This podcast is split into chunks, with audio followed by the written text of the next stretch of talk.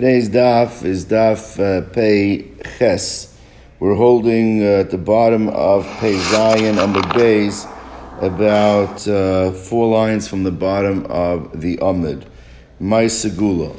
Uh, we learned yesterday that when a uh, uh, a child is damaged, so under certain circumstances, the money that's paid to him is not given to him, but it says Yaseh Behem Segula. So we translate it, make a trust. The Gemara is going to discuss more specifically what does it mean as Segula. What exactly is the best way to invest this money for the child, for him to have uh, when he gets older. So that's the question: Is my Segula? So Rab Chisda Amar Sefer Torah.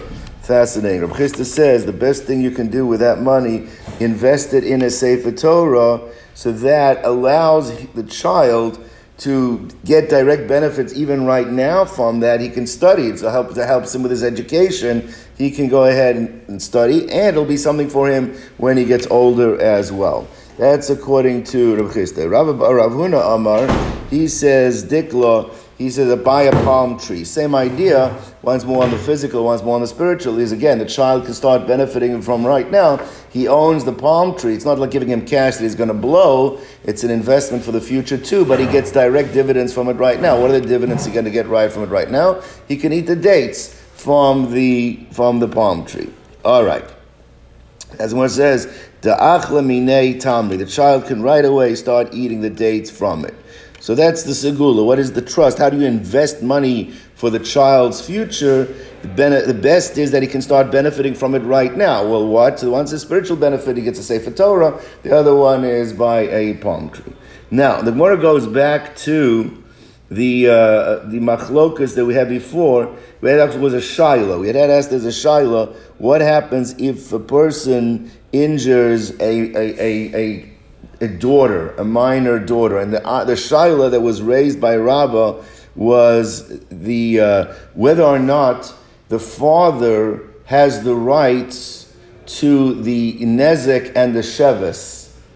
To the uh, right, obviously the, the, the, the, medical attention that's her right to get cured medically, and, and the pain and suffering, and even the humiliation. The Rishonim said that's hers to take. The question is, since the Torah gives the minor daughter over to the father for financial benefits, he can marry her off, he could sell her. The question is, does he also have a right to her nezek if she becomes devaluated or, or shevis? That means the unemployment money that's during her convalescence. So we said yesterday that the shita of Rav was, is that the father, that, that, that, that, the, that the father does not have the right to her devaluation, the only thing he does have a right to is the shevis. The shevis, the unemployment, because that really matches up with the um, with the nichse with the, with with with, with the maisiyadayim that she owes him, that the money that she, the handiwork that she does, right? The only thing we said is going to be a difference is if it's a situation where he's not supporting her. So when he's not supporting her, then he might not have a right to that shevis either. That was a, so the Gemara brings down the Chen Amar Lakish. Reish Lakish also supports what Rav said. He said Lo Zachsa Torah La'av Ela Sheves Neurim Bilvad that the Torah only gives her the right of. Uh, that he only has the rights for the, the, the spin off, that which comes from her being in a stage of Narus, selling her, marrying her off, but he does not have a right to her devaluation. Again, that doesn't mean that he doesn't have a right to a shevis. That we said yesterday as well. Even according to Rav, the shevis, because that directly is out of his pocket, the unemployment, that correlates with the Maisi dime that he does have a right to. But the actual devaluation, the long term devaluation, that's hers to collect. He doesn't own her body, that's hers to collect.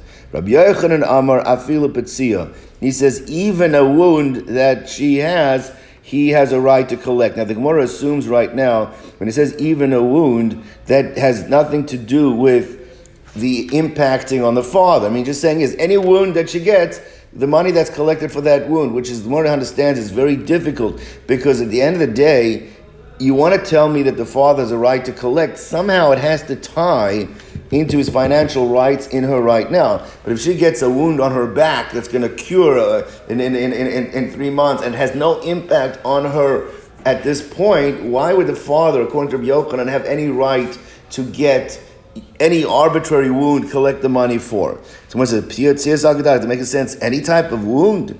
So therefore, I feel Rabbi Lozer, even Rabbi Lozer, lo kami boile ela chabola. Rabbi Lozer, who asked the Shaila, I believe it was Rabbi Lozer who asked the Shaila to Rabba, was it before?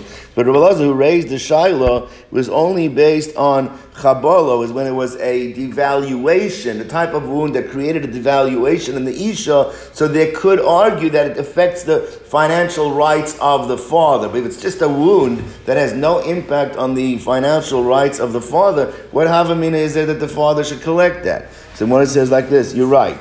The Avchasah um, Mikasbo. Uh, uh, I'm sorry, uh, that goes together. It means like this: is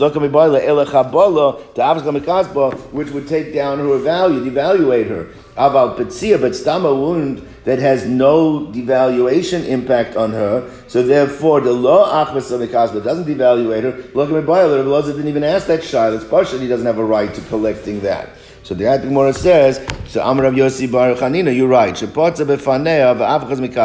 We're talking about the wound that uh, that was in her, uh, uh, uh, that, that wounded her face. And therefore, it did devaluate her for vis-a-vis the father, even if it wasn't a, uh, a, limb that was knocked off. Or, but lamaisa, it is something that affects him because now that she's unattractive because of this wound, he now is not able to marry her off at a value that he would have wanted to be able to receive, and therefore Rabbi Yochanan holds he does have some rights up to the point of when she becomes a Gedola, whatever that assessment would be, he has a right to collect that value, that money, right? So that's uh, therefore that's Rabbi Yochanan appears to be arguing with Rav and Reish Lakish.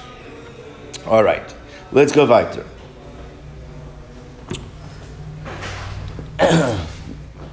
Kanani.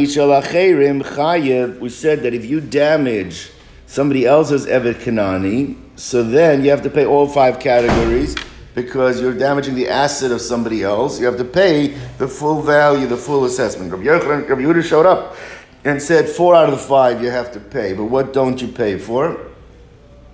If you damage the Evet Kanani of someone else, you don't pay for boshas. You don't pay for humiliation because you made a statement there is no boshas by an Evet Kanani. Now, what does that mean? What, that an Evet Kanani is not capable of being humiliated. That can't be what he means. And There's no reason why an Evet Kanani can't be humiliated in terms of feeling. So what does it mean? Why is there no payment of boshas according to Yehuda for embarrassing an Eved Kanani? So my time to Yehuda. What's the reason for Yehuda? Someone says Amakra. It's based on Exeris Akosov. Why? What does the pasuk say? It says the pasuk again. Remember, the source of boshas, the source of having to pay for humiliation, is the two men fighting with a wife approaches one of the men one, and grabs him inappropriately. Now the pasuk says over there, "Ki yenotzu anoshim yachdav ish ve'achiv." Two men are fighting. A man with his brother. Now, a man with his brother is a redundant clause. You could have said two men are fighting. Why have to say a man with his brother? So, therefore, what do we see from here is that that this din of boshas that you have to pay for humiliation is only by somebody that is has the capacity to create brotherhood. And Evet Kanani cannot do that. Why can an Evet Kanani not create brotherhood? Oh, he's a Kanani. He's not. He's, well, he, he's, yeah, not, he's not a yid. Even right? though he's chayiv in mitzvahs, right. a certain level of mitzvahs, but his children are not going to be misyachas after him. There's no sense of family genealogy that connects. Rashi brings down the pasuk of the Zirmas uh, uh, Amadom Chamor, like we saw with with with, with Avram Avinu went after the Akedah. So the point is they don't have that capacity to create that brotherhood, and therefore that's a specific. What's the svara for it? it doesn't have to have a svara. It's exeris or whatever the. But the point is, an Evet Kanani is not in the parsha of. Uh, of, of Boshes because Boshes is Tola in brotherhood, in Achva, Ishva, Achiv. The pasuk goes out to say, man fighting with his brother. Ah, what about the Rabbanon? What do they do with that clause? They said that clause does not exclude an Evet Kanani. On the contrary, it includes the Evet Kanani. Why? Because the Evet Kanani is your brother legabe mitzvahs. Why is he your brother legabe mitzvahs? He's had bris milah. He's gone through a partial gerus. He's quasi convert and becomes a full convert when he gets released. But he's chayv and mitzvahs like an isha. So therefore, according to the chachamim, that's enough of a bond that we can call him what?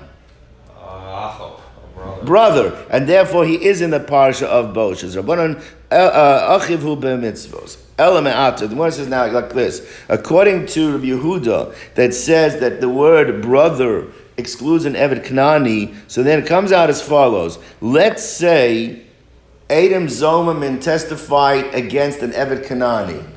Let's say Adam Zomamin testified that they, they saw an Evet Kanani murder. Right? And there were Adam Zomim two other witnesses showed up and said, You could not have seen that happen because you were with us on that same day. The halacha should come out that they don't get executed. Because normally, what's the halacha by Adam? Like right. Now, why would you say that? Because what does the pasuk say? Says, evet lo yaro.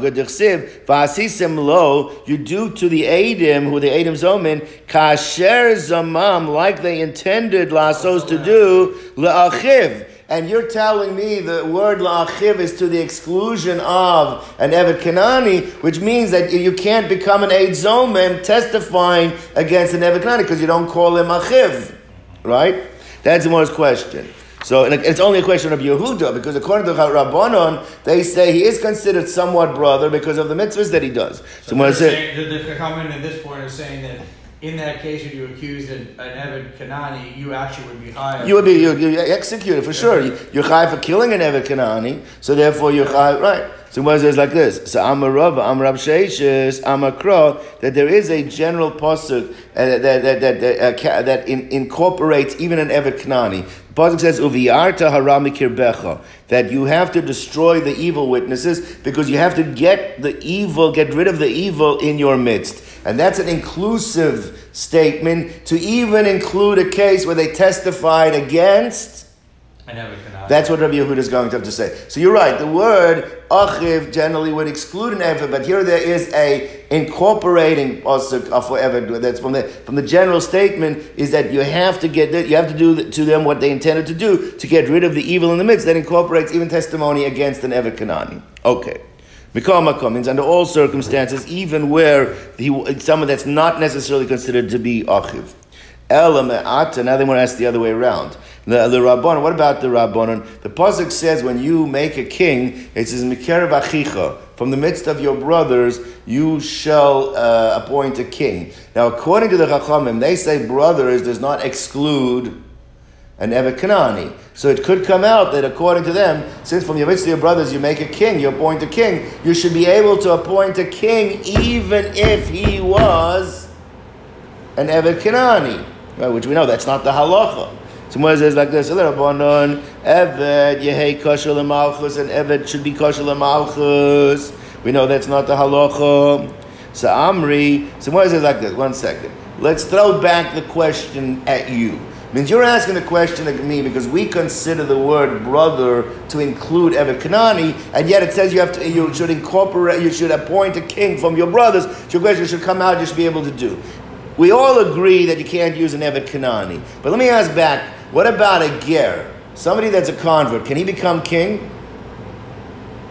I think not. No, he cannot. Right. Now, there's no question a, a convert is considered to be a brother. A convert is a full fledged Jew. So let me ask the question back on you that even if you disagree whether the word brother applies to Evet Kanani, you all agree the word brother applies to a ger. And yet everyone agrees that a ger can't become a king. So you have to, whatever answer you're going to give for ger, I'm going to use that same answer for Evet Kanani. So what is it like this? Eved. Uh, I'm sorry, uh, Amri, the Bnei, the, Bnei Shiva answered back, according to the, the, the questioner, the reasoning of the questioner, Why don't you ask that question about a Ger? According to all, all positions, even Rabbi Yehuda agrees that a Ger is called brother. So Ela Amakra, the reason is because the Pasuk says, Mikerev Achicha, from the midst of your brothers. The midst of your brothers means you have, it's not all your brothers, it's from the, you have to choose a certain section of your brothers to make the king. What does it mean? The most elite, the best of your brothers means the ones that have the purest genealogical lineage, which is why that excludes a ger. Well, that's also why it excludes an Evet Kanani. So your question is not a question. We answered the question with a question which required an answer, and that answer answered the original question. Okay. So Elama says the Gemara, okay, let's keep going. According to the Rabbonon, the Chora, we know that an Eved is not kosher le'edus. An Eved Kanani cannot testify. Before we talked about testifying against an Evet Kanani by Adam Zomer, what about an Evet testifying? Is an Evet, the one Sanhedrin says that there's qualified people that cannot, an Isha cannot testify, an Evet cannot testify, an Evet Kanani is not allowed to testify. The question is like this, why not according to Chachamim? If the word Achicha incorporates an Eved Kanani as well, according to the Chachamim. So the Yehei Eved Kasher looked Eidus, Tichsiv Vehine Eid, Sheker Eid, Sheker Ona Be'achiv, that the whole, if it comes out that the witness is false because he testified fight falsely against his brother, meaning as long as the testimony is not false and he's testifying against his brother, you can accept the testimony. Right, brother mean another, uh, uh, uh, whoever's in the category of brother, you can accept for testimony unless he's testifying falsely. And if you consider what? If you consider an Evet Kanani considered to be brother should come out, then an Evet Kanani should be allowed to testify. Right? Which we know is not the case. Simora says like this. Amar Ula, so Ula answered, uh, Eidus lematis Amar, that you cannot say that an Eved can testify. Even though you're right, he might be called Achicha according to Chachamim, but he cannot testify. Why? Because Asya mikal v'chomer mi Isha. Because we have a kal v'chomer, we can make kal v'chomer from an Isha. Because we know for sure a woman is not able to testify. And based on the fact that you know a woman cannot testify, so once you know that a woman cannot testify, then he should be able to kal v'chomer learn out that an, an Eved cannot either. How do we know a woman cannot? Because the Pasuk says, Vam Shnei Anoshim. Which the words Anoshim, men. It says men in the Pasuk. That excludes a woman. But now, what's the Kal V'chomer?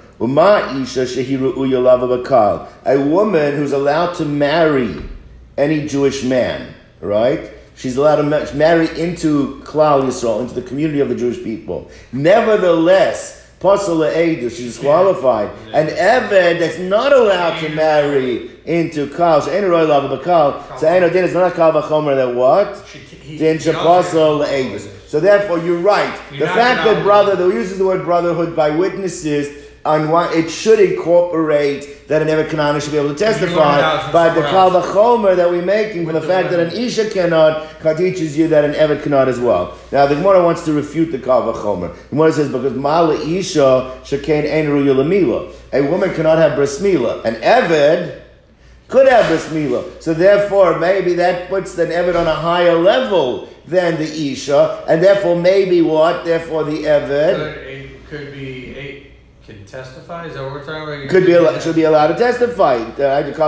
So therefore, Mala Isha Shekain Eina Ra'il Mila Tama Be'evet Shu Royal Mila, and therefore your Kal Chomer has been refuted, and therefore back to our question. So therefore, why are you excluding an Evet from testimony according to Chacham? He's, he's considered to be a brother. So says that that pircha, what you're asking from that nila should make a difference. Clearly, is not a good question because katan yachiach, I'll bring a raya from a, a, boy, a boy who's a minor. Also, even though he, even though he could have mila. He can't be a. He can't. So you see, Mila is not the make it or break it of whether you can testify. Gemara says, "Katan yachiach sheyesh no b'mila." Even though he can, he, he, he's in the parsha of circumcision, but he's pasul le'edus. Gemara says, "You can't ask me a question from a minor." He's not chayiv in any mitzvahs, ah. so therefore maybe that's why he cannot testify. But on the other hand an Eved, Tamar be be'Eved. Sure, the mitzvahs that he is chayv and a chunk of mitzvahs and, and many mitzvahs that he is chayv, at least those like an Isha. So therefore, what, and therefore what? So it should therefore it should come out that if you cannot use a child as the rebuttal, then again, why can't uh, why, why then, can't then, be uh, for ages? Why should you should be you should be allowed to use him for for, for ages? So Gemara says like this. The Gemara says no, but but so what? But what's the reason you cannot use a, a, a, the minor as the rebuttal? Like, what's the reason you can't? Have, because saying well, a minor you can't use a bottle because maybe the reason a minor cannot testify is because he can't do any mitzvahs. Oh, mitzvahs. Right, can't do mitzvahs. What is it? But a woman will show you that's not true because a woman who could do the mitzvahs. Woman is obligated, also, right? Still cannot testify. So again, you cannot the make it or break it cannot be the doing the mitzvahs. Was I, but we said by a woman she can't do mila. But a child will show you that that's not an issue. So now instead of making it a kal vachomer, two ways. Let's make it a tzad hashava between all three. Let's bring in. You have to learn a little bit from each. From each one. So therefore, it's, it's really a binyan avabamish uh, snakes. Uh, not actually. That's not. I'm sorry. It's, it's, take that out. says isha tochiach she yesh neba mitzvahs. Even though she is obligated mitzvahs, she's still psula le'edus. She's still psula, right? Disqualified for edus. Bechazar did, and the logic then returns. Why? Lo Because one, uh, one to one, you got A, B, and C. So be uh, Eved to Isha to Cotton. So one to one, you can say you cannot learn out one from the other because you cannot learn an Isha. Uh, you cannot learn out directly from a, from an, uh, a an Eved to an Isha because you have the issue of Mila. But that child will prove it. But you cannot learn one to one and Eved from child because a child is disqualified because he doesn't do any of the mitzvahs and Eved does the mitzvahs. But an Isha will show you that that's not the redeeming reason to be able to testify. Between the two, between B and C, which is an Isha and a child, together they will show you that an Eved should also be disqualified from being able to testify. And therefore, even though the word brother, which is used by testimony, should apply to the Eved Kanani, but between the combination of Isha and Cotton, we can make it Tzada Shavaf, the common denominator between the two, will disqualify an Evet Kanani from being able to testify. So let's get how does it work? So you're going to tell me an Isha is not able to testify, so an Evet shouldn't be able to testify.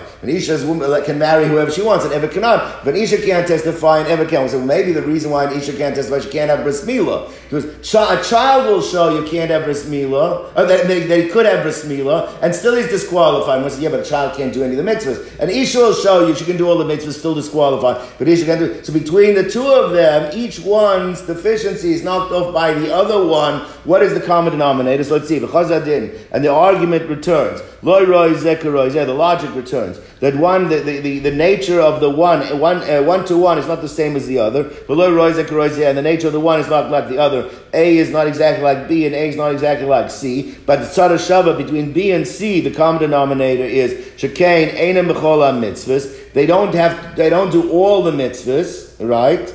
They don't do all the mitzvahs. What do I mean they don't do all the mitzvahs? A woman is not uh, required, she only does uh, uh, uh only some of the mitzvahs, right? And uh, a minor has bris milah, right? but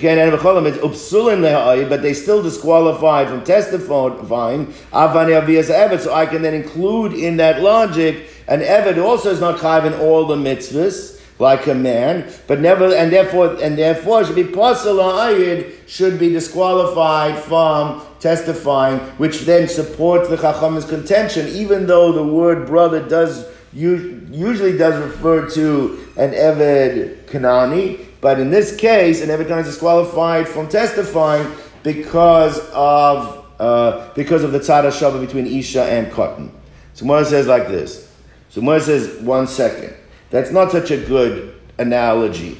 Not such a good tzara because I can show you a commonality between an isha and a cotton that is a reason why they should not testify, whereas an eved should. You know what the reason is? Because you cannot use the word ish. The pasuk uses the word ish, man testifying. A woman is not a man, and a child is not a man, and maybe that's why they're not able to testify. But an eved kenani isn't he? So maybe he should still be able to testify. That's the Gemara's question. Where it says Malatzara Shabash Ben Shekain Ish is because you cannot confer them with the title Ish. Tomer be'eved, can you say the same thing by an eved shu ish that is considered to be an ish, and therefore maybe you should be able to testify if you consider to be a brother. So the question returns on the chachamim.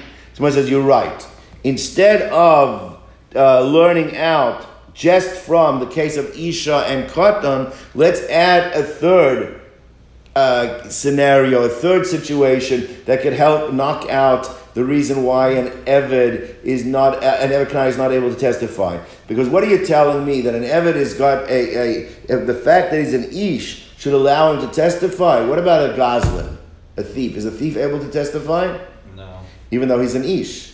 So what do you see? That just being an ish on its own is not enough of redeeming value to be able to go ahead and testify. That's what. So we're trying the rebuttal of the Tada Shava. We're trying to re- refute it from the case of of Goslin. So Ella Taisim Goslin. Why don't you learn that from Goslin?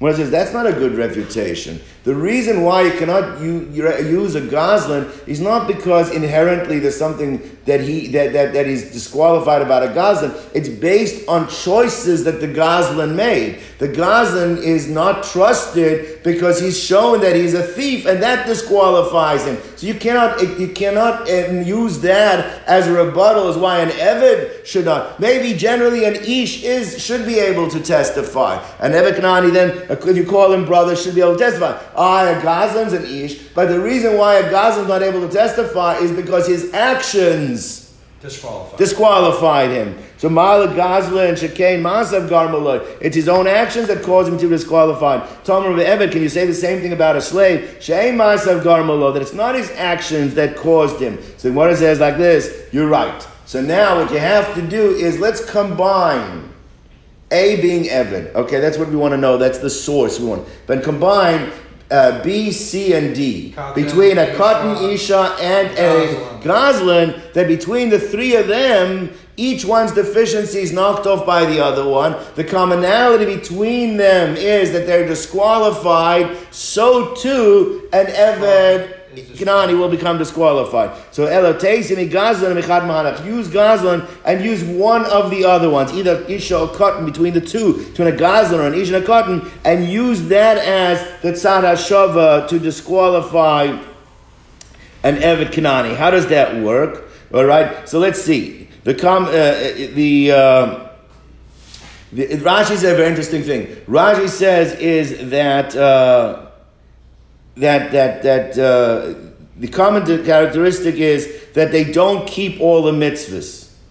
A woman, and that's what Rashi says. A woman and a minor because they're not obligated in all the mitzvahs, and a, and a, and a, and a thief doesn't keep all the mitzvahs because, because of his wickedness, doesn't keep all the mitzvahs, which is why they don't get to testify. Uh, therefore, an Eved Kanani who doesn't keep all the mitzvahs also, he's not commanding all the mitzvahs, also will not testify. So what are you going to go? Let's go one to one. I, an Isha, is not considered to be an Ish, or a minor is considered an Ish. That's knocked off by Gazan. Gazan is considered to be an Ish until qualified. I, a Gazlan, caused it to himself. An Isha and a Cotton did not cause it to themselves. Means the deficiency by each one is knocked off the. Commonality is somebody that is not keeping all the mitzvahs does not get to testify. So to an Eved Kanani doesn't keep all the mitzvahs will not get to testify.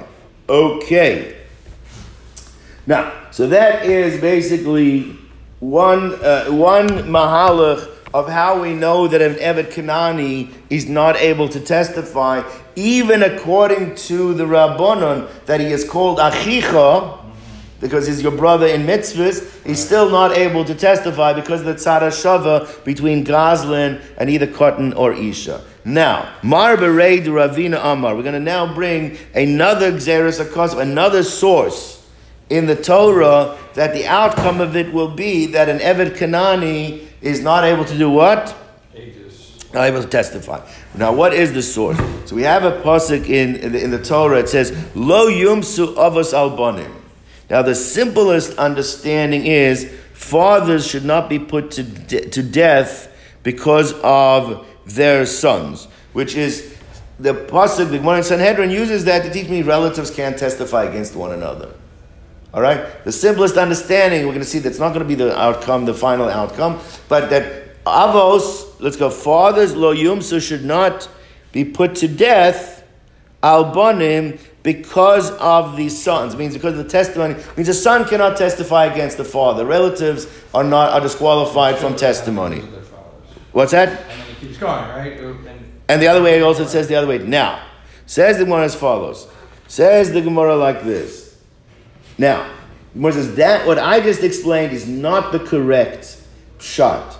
It's not that fathers should not be put to death based on the testimony of the sons. And we'll see why that's not the correct shot. What is the correct shot? The lo yumsu avos is that you should not, based on the testimony, lo yumsu al pi avos, you should not put uh, people to death based on fathers, all right?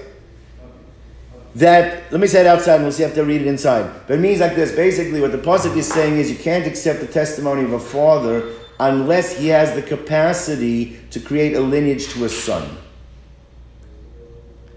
That means in order to be a valid witness, minatorah, you have to be able to create a genealogy to a son, which knocks out an Evet Kanani. Because an Evet Kanani, as we said before, cannot create that genealogy while as an Evet Kanani. So therefore, that's the source that you cannot accept an Evet Kanani as a test for testimony. So let's see it inside. So lo yumsu, the, the way uh, Amar Bered Ravina is learning it, that you should not, uh, people should not be put to death, uh, lo yumsu, uh, through the avos, alpi avos, through the testimony of fathers, unless uh, if, if they unless they can create a lineage to their sons.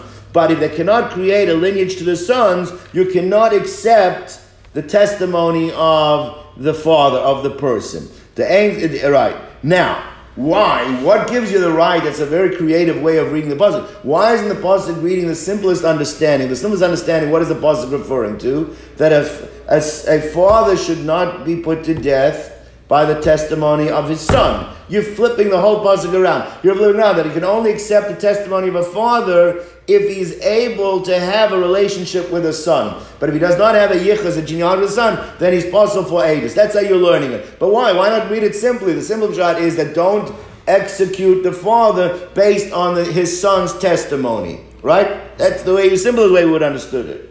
So it's like this: the isal kedaitach, because if you would have thought keda amrina, amrinan, that the correct shot in the pasuk is what we um, the, the, simple the simple interpretation that you can't that you can't testify against. That the simple understanding means that a son, a father cannot die based on the testimony of the son, son right? right. These al gadaita chidamrinan lo yumsu avos albonim, like we would normally say. That means that be'edus bonim, that the testimony of the children cannot be used against their fathers. The problem with that is that the pasuk is not written very carefully. The because the pasuk says the word avos is fathers and bonim is sons.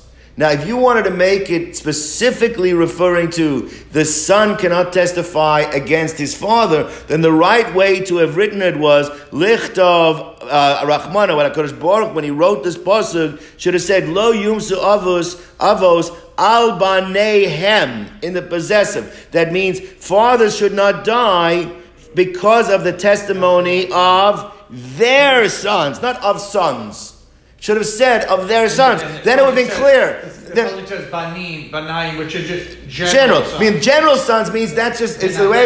Yeah. Therefore, therefore, why is it right in general? Because that means what we're saying is, in order to accept the testimony of a father, he has to be able to produce sons. That's what it means. Not that a father shouldn't die because of the testimony of his son, because then it should have written B'nai because of their sons. It doesn't write a B'nai Right? right? So my bonim, why is it right in the general way? Shmamina, to this to, from this we can derive is that the lo yomsu al pi avos that you cannot use the testimony of fathers shein laim chayes bonim if they are not able to create a lineage with their own children, with their own sons.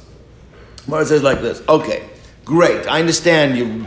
Really wonderful analysis of the first part, the first clause of that pasuk. But as you said, this pasuk has a second half. What does the second half say? Uvanim lo yumsu al avos. So based, elamata, based on what you're saying, uvanim lo yumsu al avos. Now there you have the same problem because it doesn't say avosam, their fathers.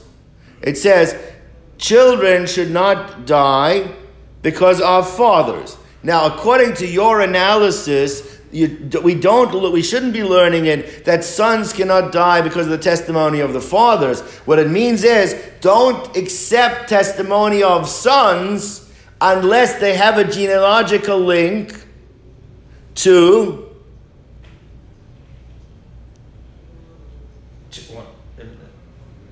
father. To their fathers. Meaning, thank all right, now, the problem with that is that's incorrect, because then that would exclude who from testifying? Who does not have a genealogy going to a father? uh, ger. And we know ger makosha le'edus. That's the problem. It comes out that that would then knock out gerim from testifying. So Gemara says like this. So therefore, so hachenami. So use the same logic. Lo yumsu al bibonim shein laim chayas avos. Do not testify with the testimony of children that do not have the ability to create a genealogical link with their fathers. So ela ger hachinami deposit then it should come out that a ger should be disqualified from testifying, which we know is not correct. So Amri, the Bnei Yeshiva said, Achiyash, one second. Your analogy cannot be correct. Is that correct? You can't say that. Ger, a ger, even though it's true, he doesn't have a link up. However, ger is able to create a link down. And Evet Kanani does not have a link up or down. Someone says like this. Even though there is no link upwards to a father for a ger, but lamata but there is a link down. Lafuke eved, which is to the exclusion of the eved. Dein l'chayis lo lamala lo lamata. He doesn't have a link up or down. Now, okay, fine. You're making a distinction between an Eved and, an, and, and, and, a Ger, but the question still remains. But the, from the reading of the Psukim, though, if you want to analyze the first clause that way, then you should really be analyzing the second clause that way as well. Where says, no, that's where I will argue with you. Because the Isal Kedaita Ger Pasul Edus. Because if, in fact, the outcome of the reading of the Psukim, like you want to analyze it, should be that a Ger is disqualified from, uh, from testimony, then the right way to have written the psukim, the right way to have written the psukim would have been the following way. So Lichtov Rachmana, then HaKadosh Baruch Hu should have written the psukim like this. The first clause should have said, Lo Yomsu Avos Al Benehem. It should have said, do not uh, execute fathers are based on the testimony of their sons. Like we would have normally said, the Pshad is telling you relatives, a son cannot testify against the father. That's what it should have written for the first clause. The second clause could have written, and lo, right, that which, which would teach you lo yom bottom that children cannot testify to the fathers, and you that's would have been the that would have been to the takeaway from there. But rachmana, and then the second clause should have written banim lo yumsu al avos. There you keep it al avos, and banim lo yumsu al avos, and that uh, a, a, child cannot testify unless he's able to have a link with his father. That and that would have taught me that a ger he's not able to testify. And that way, if you would have written it that way, you would have been able to learn out both messages. A tray. Both messages could have been learned out. One is that if you're a relative, a child cannot testify against his father. And the second thing you would have learned out. That you cannot use children that can't create a link with their fa- that don't have a link with their fathers cannot be used. I.e., who cannot be used for testimony? They don't have a link with a father. That would be an uh, A ger. And kal v'chomer, if you cannot use a ger, then what? Then for sure you would not be able to use an evakana because he doesn't link up or down. So if in fact it was true that a ger was not valid for testimony, then the, the psukim should have been written completely the other way. It should have been written, the first half of the clause should have been teaching me that relatives can't testify, which is one of, one of the takeaways we wanted to learn. And the second clause should have just knocked out ger. There's no need to have a pasuk that teaches me knocking out Evet Knani, because Evet Knani I don't need a pasuk. If you're knocking out ger, you're for sure. Kal v'chomer, you're going to knock out Evet Kanani. The fact that the first clause is knocking out Evet Kanani, that by default teaches me that ger is okay. Because if a ger was no good, then I should only need a buzz to knock out a ger, and Kal v'chomer knocked out Evet Kanani. So what it says like this. So the idach, lo yom zal it was a place. Um, uh, so the second half of the clause should have said lo yumsu al pi bonim shem lechais avos, which would have knocked out a ger. And you would have learned out the evid's no good from the kal v'chom from ger. Uma ger because a ger that only can't go up genealogically. But downwards does he has a relationship down to his son. So and he's still disqualified for Adis if that would have been the case. So Ever so an Ever doesn't have it up way or down. So Ein Din is not a Kal v'chomer. She apostle Adis, she apostle Adis. It's the element. Chaz Rachmano lo Yomsu Avos Albanim. But the fact that the Torah wrote lo Yomsu Avos Albanim, the Mashma lo Yomsu Al Avos and that teaches me, because it didn't say al banehem, which teaches me dafka and evet kanani.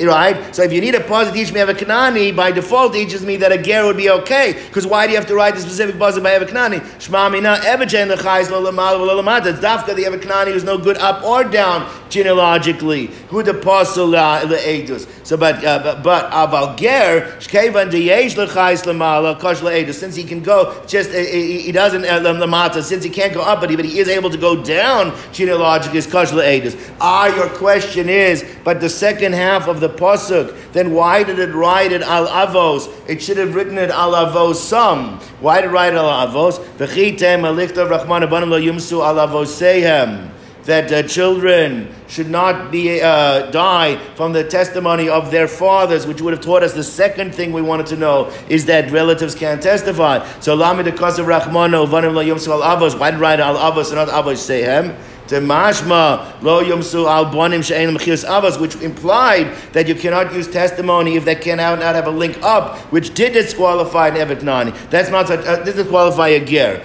Uh, I did because of let's just for for for uh, for congruency, for for symmetry, because since the first half of the clause used al bonim, so therefore the second half of the clause said al avos. But the second half should not be dealt with al avos; should be dealt with avoseyim. That's coming to teach me relatives don't teach don't do, but not to knock out the ger. I did because of La yamsu I was albanim. So since it wrote in the first clause albanim, because of nami yamsu al avos the second clause.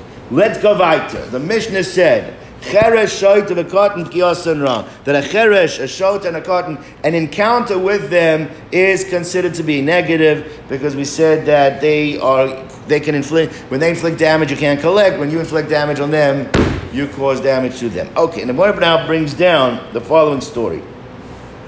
Ime, the mother of Rav Shmuel Bar Abba. So the mother of Shmuel Bar Abba, Mahagrunya, from the from Hagrunya, Havis Nasiva Le Rebbe Abba. She married another fellow. She liked the name Abba. So her first marriage, the name was uh, she married a guy named Abba. Something happened to him. Let's say he died, and then she went and married a second guy whose name was Rebbe Abba. All right, she had a son from the first marriage whose name was Shmuel. Rav Shmuel Bar Abba, the mother of Shmuel Bar Abba, married a fellow whose name was Rebbe Abba. Now, what she did was the following.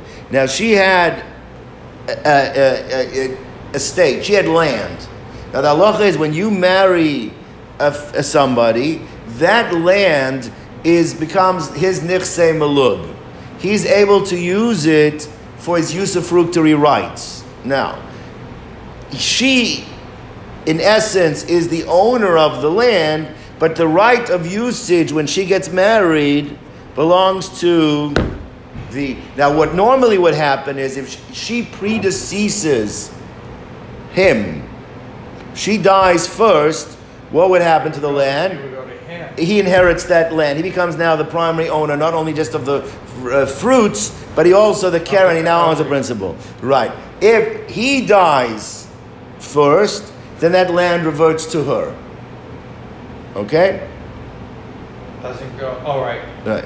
It's her land, but as he only had usufruct rights. He doesn't bequeath the usufruct rights to his children, but she owns the land. Oh, now, goes what back, goes back to her. Right. Now, now what happened was as follows: is that she had the son from the previous marriage. She wanted to make sure that it stayed that it stays with her son. So she wrote a document saying that you are the owner of this property.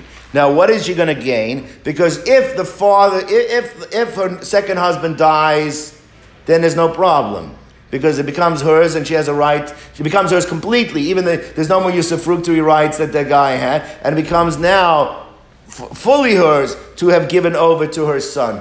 But what she was trying to gain that even if she dies first, which normally what should happen, should go to the husband. She's trying to circumvent that process that in that case, it would not necessarily go to the husband. The husband would still have usufructory rights, and the son would still have to wait. The son from the first marriage would still have to wait from the husband from the second marriage to die. But once that son from the, once that husband from the second marriage dies, then it would become fully the property of her son from the first marriage. Well, you with, you with me? With what happened here?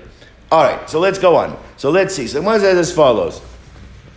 So Ime de Rav Shmuel Bar Abba Me'agrunya, Havis Mesiva Leila Rav Abba. She married a second marriage, a fellow named by Rav Abba.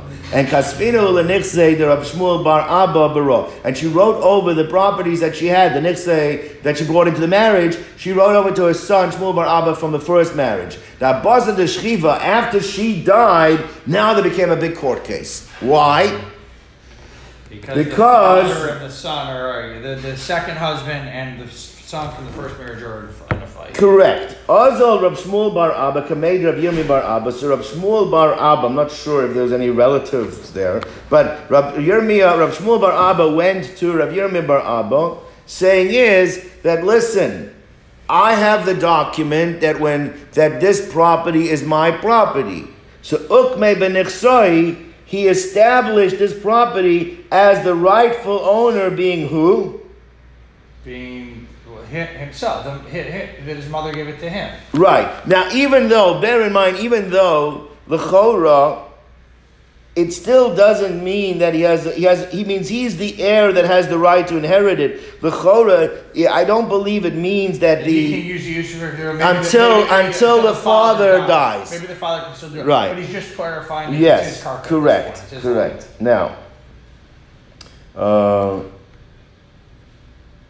now, so therefore, As a rababa. Now, the problem is that Azal Rebbe Abba, that's the second husband, oh, Yeah. all right, Amra Lemilsa Kamed Rab Oshia, he went to a different rabbi, Rab Oshia. Of course. Azal Rab Oshia, Rab Oshia went, and Amra Kamed Rab Yehuda, he went to Rab Yehuda, and Amar Lay, and Yehuda said, this is where the ruling of Rab Yehuda, he said, Hachi Amar Shmuel, that Shmuel says, Oh. Right. Meaning Rav Yehuda was a Talmid of Shmuel, Okay, right? yeah. Remember, remember, Yehuda learned by Rav, and when Rav died, he moved to Shmuel. So he said that this is what Shmuel said: "Ha'isha shemachra benichse malug bechaye bala." That if a woman tries to sell her nichse malug, that's the properties that she has given the usufructory rights over to her current husband. Yeah. She tries to sell them when her husband is still alive.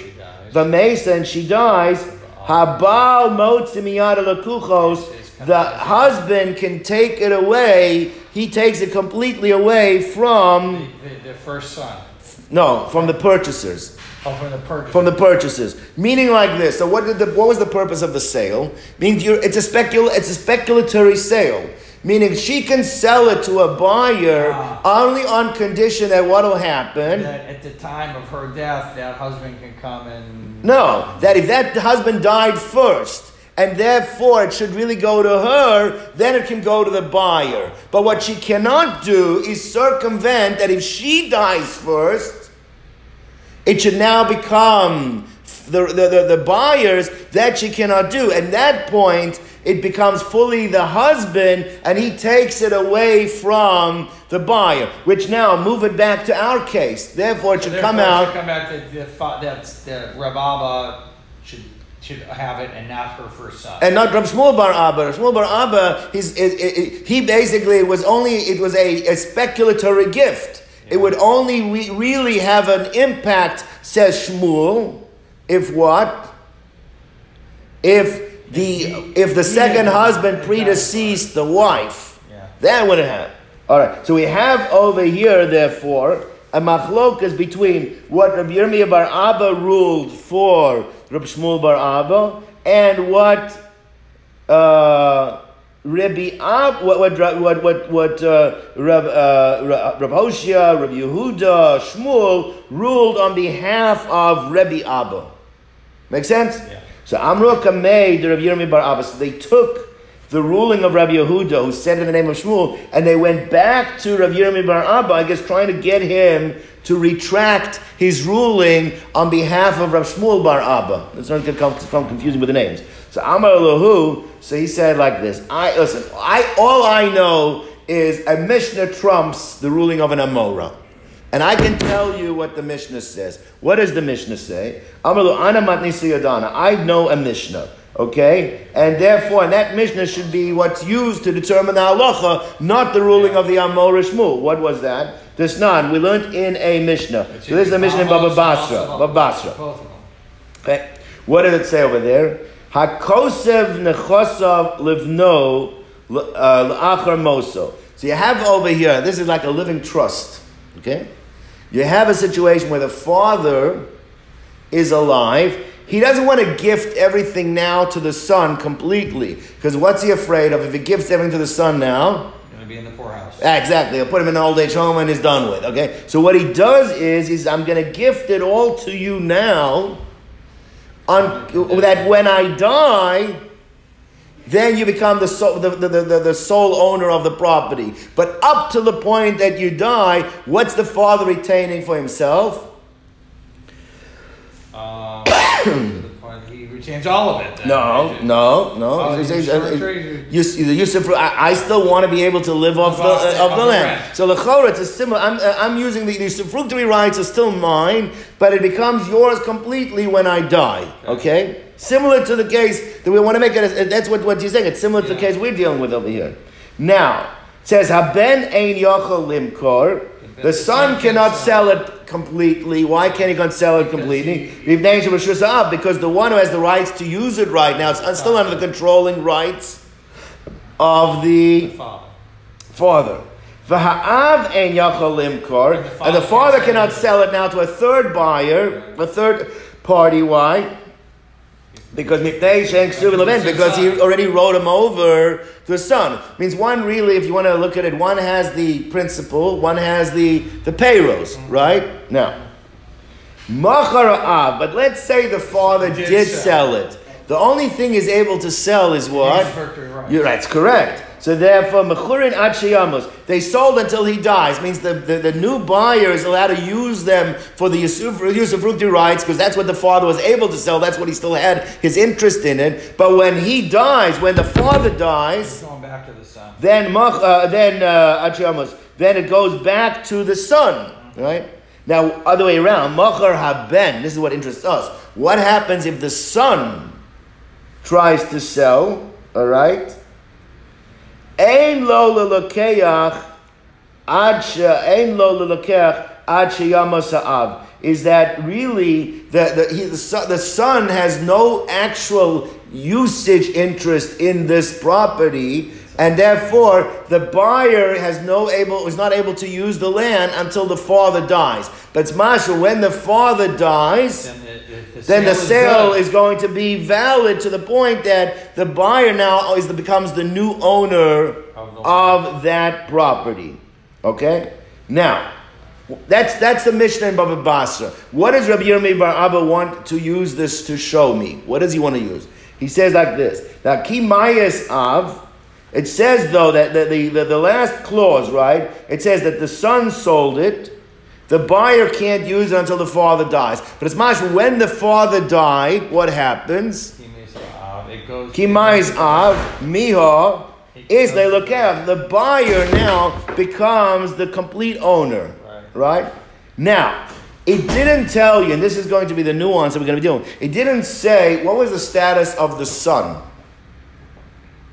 during that. The son alive or not. Now, it doesn't make a distinction. So, therefore, if Yirmi Bar Abba wants to say, it seems that it makes no difference whether the son had already died or the son did not yet die. Right? right. Meaning, it's obvious that if the father died first and the son is still alive, then I can understand that it all transfers to the buyer because the son has a right to give it to him now. He had a right to sell because he, he would be he would be able to. But but but what Rabbi Barama said it's mashma that even if the son died before the father. Even if the son dies before the father, when the father dies, it transfers all the way to the buyer. To the buyer. So it's mashma aval be the mesa ben. It's mashma even if the son predeceased the father, right? Which means the son never really actually took possession of it. Why didn't he really take possession of it? Because he didn't. The, the usage of it was still with the father, right? Nevertheless, if the son predeceased the father and the father dies, what the son's sale was a valid sale, and the buyer gets it. All right. Now, before we continue on, which by the way, therefore would prove, says Rav Yirmiyah Bar Abba, my ruling that proves my ruling. Because that basically is saying is that when the mother, because the mother's in the same situation as the son was, the mother doesn't have controlling usage of the property right now. She just owns it. She just she owns the and and when so when when the when when she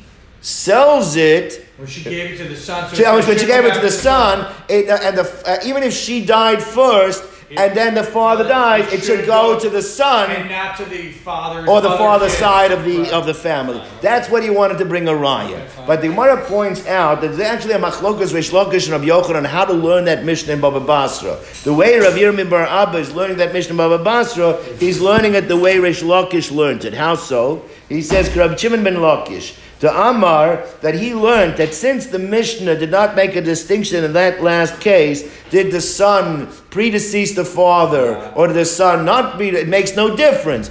Aloshna ben Mesa ben Bechayav, whether the son predeceased the father, ben, which means if he predeceased the father, he never the son never actually took hold of the property, and Loshna Mesa ben, or whether the the father died before the son, because in that case it makes more sense because the Asli ben, because then the son did get it from the father. Either way, kana and then it should be a good raya to what we are trying to say. Now, the Gemara says, why are we pointing out that this only goes like Reish Lakish? The Itmar, because we do have a machlokas how to understand the Mishnah in Baba Basra. Ben ha'av. The case that we're dealing with, the son sold it, means what happened, remember what happened is the son, the father gave it to the son, but it should only become completely his after the father died, because the father still wanted to have the usufructory rights over it. And the case, and then the son went ahead and sold it. Machar ben b'chaya av, umeisa ben av, and then the son died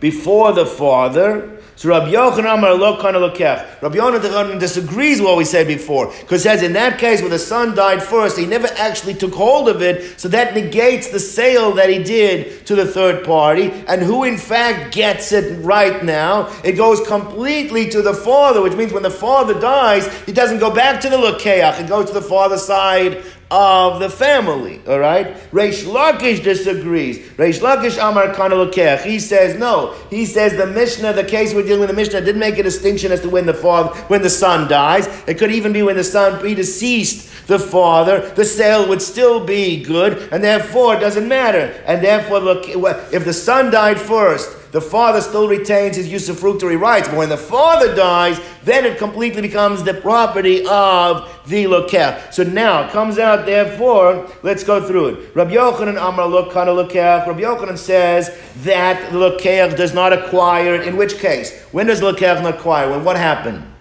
I'm not sure when the father. When the son died. Remember, the son sold it, and then he died first.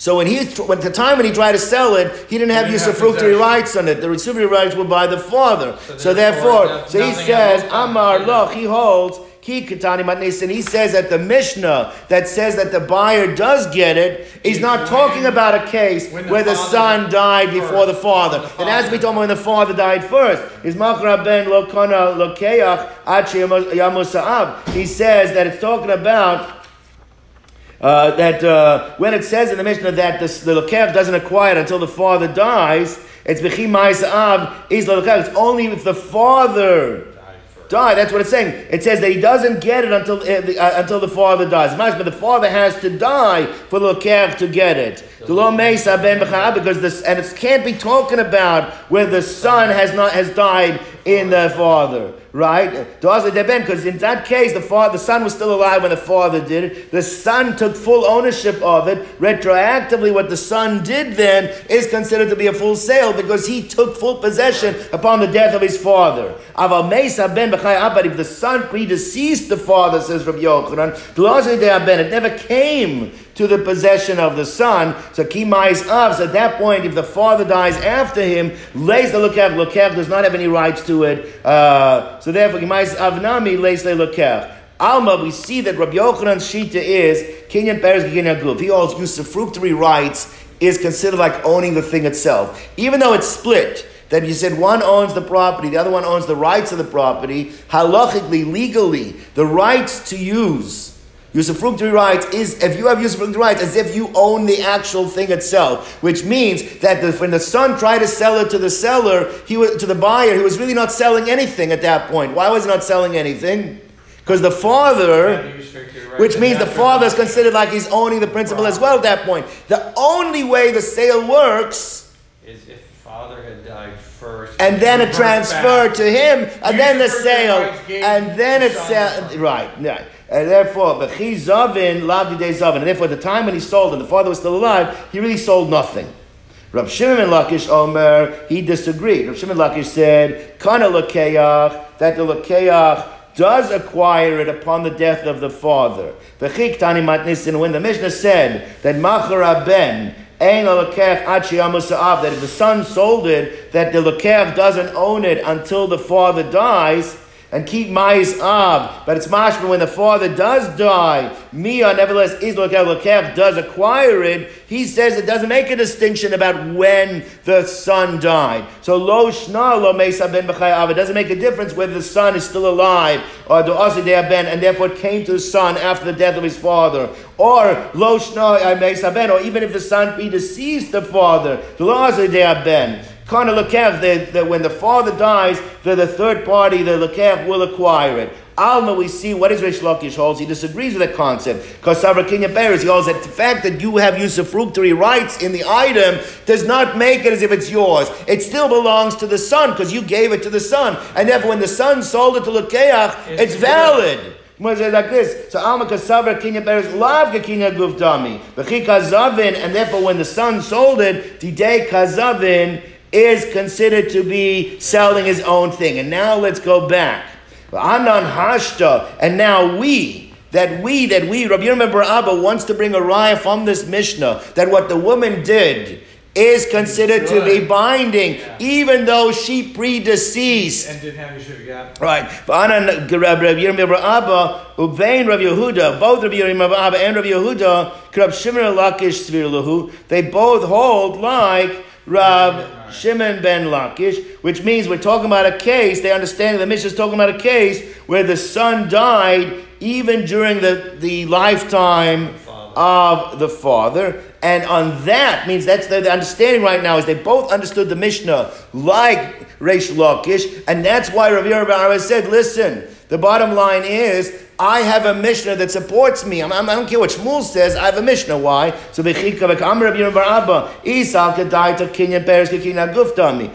you held that owning the payros is like owning the guf, then then it should be ki mais av umaisia ben av that when the father died and the son had predeceased him, then then why should Lekech get it? It should stay with the father and his side of the family. Kikazavin high, because when the son sell, sold it, Lav de Kazavin was not selling anything, right? Ela Lav, what we see from here is kinyan uh, uh, is Lav Kekinyan Haguf Dami, which is the way Reish Lakish understood it, which therefore means that the fact that the husband has nichsei milug, when the wife gave it to her son, it's considered to be a valid gift, and even if she predeceased the son, it still goes to, the, still son. Goes to the son and does not go to the father. When the father does, dies, the son gets it, and not the father's side of the family.